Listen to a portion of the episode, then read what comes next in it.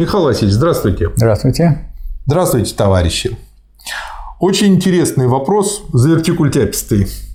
Спрашивает Алексей, что такое человеческие начала и антропология вместе с целью человека и марксистской идеей прогресса общества? Я, честно говоря, не понял вопроса.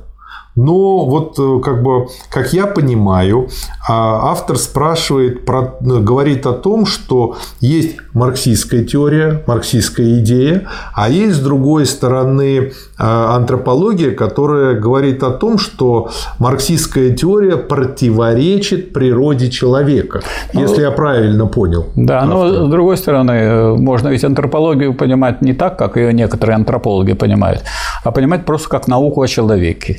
В этом смысле марксизм – это и есть наука о человеке. А почему о человеке? Потому что человек надо брать, человека надо брать не одиночкой, как некоторые антропологи делают, и пытаются из одного человека, так сказать, вывести… У меня для них хорошее название – антрополухи. Да, какой-то рецепт для развития общества. А человек из животное Общественное, трудящееся, говорящее и разумное. Раз это животное общественное, значит, надо изучать общественные науки и не сводить антропологию к трипологии. И тогда вы будете, так сказать, э, понимать то, что происходит.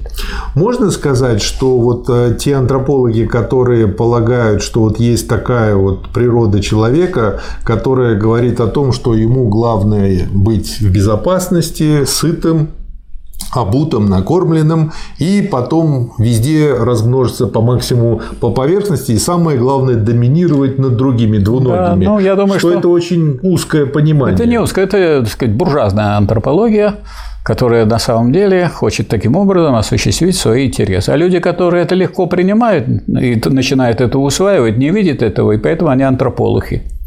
То есть, э, То есть их обманывают, а они как олухи это воспринимают.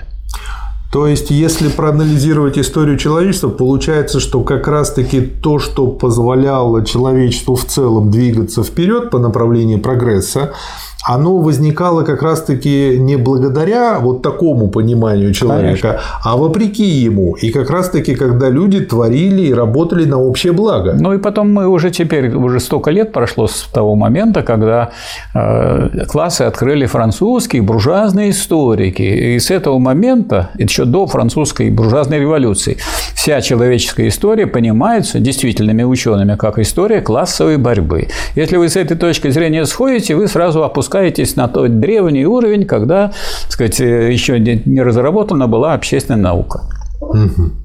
Хорошо, ну вот так поняли вопрос, так и ответили. Ну да, трудно понять такие вопросы. Спасибо, Михаил Васильевич.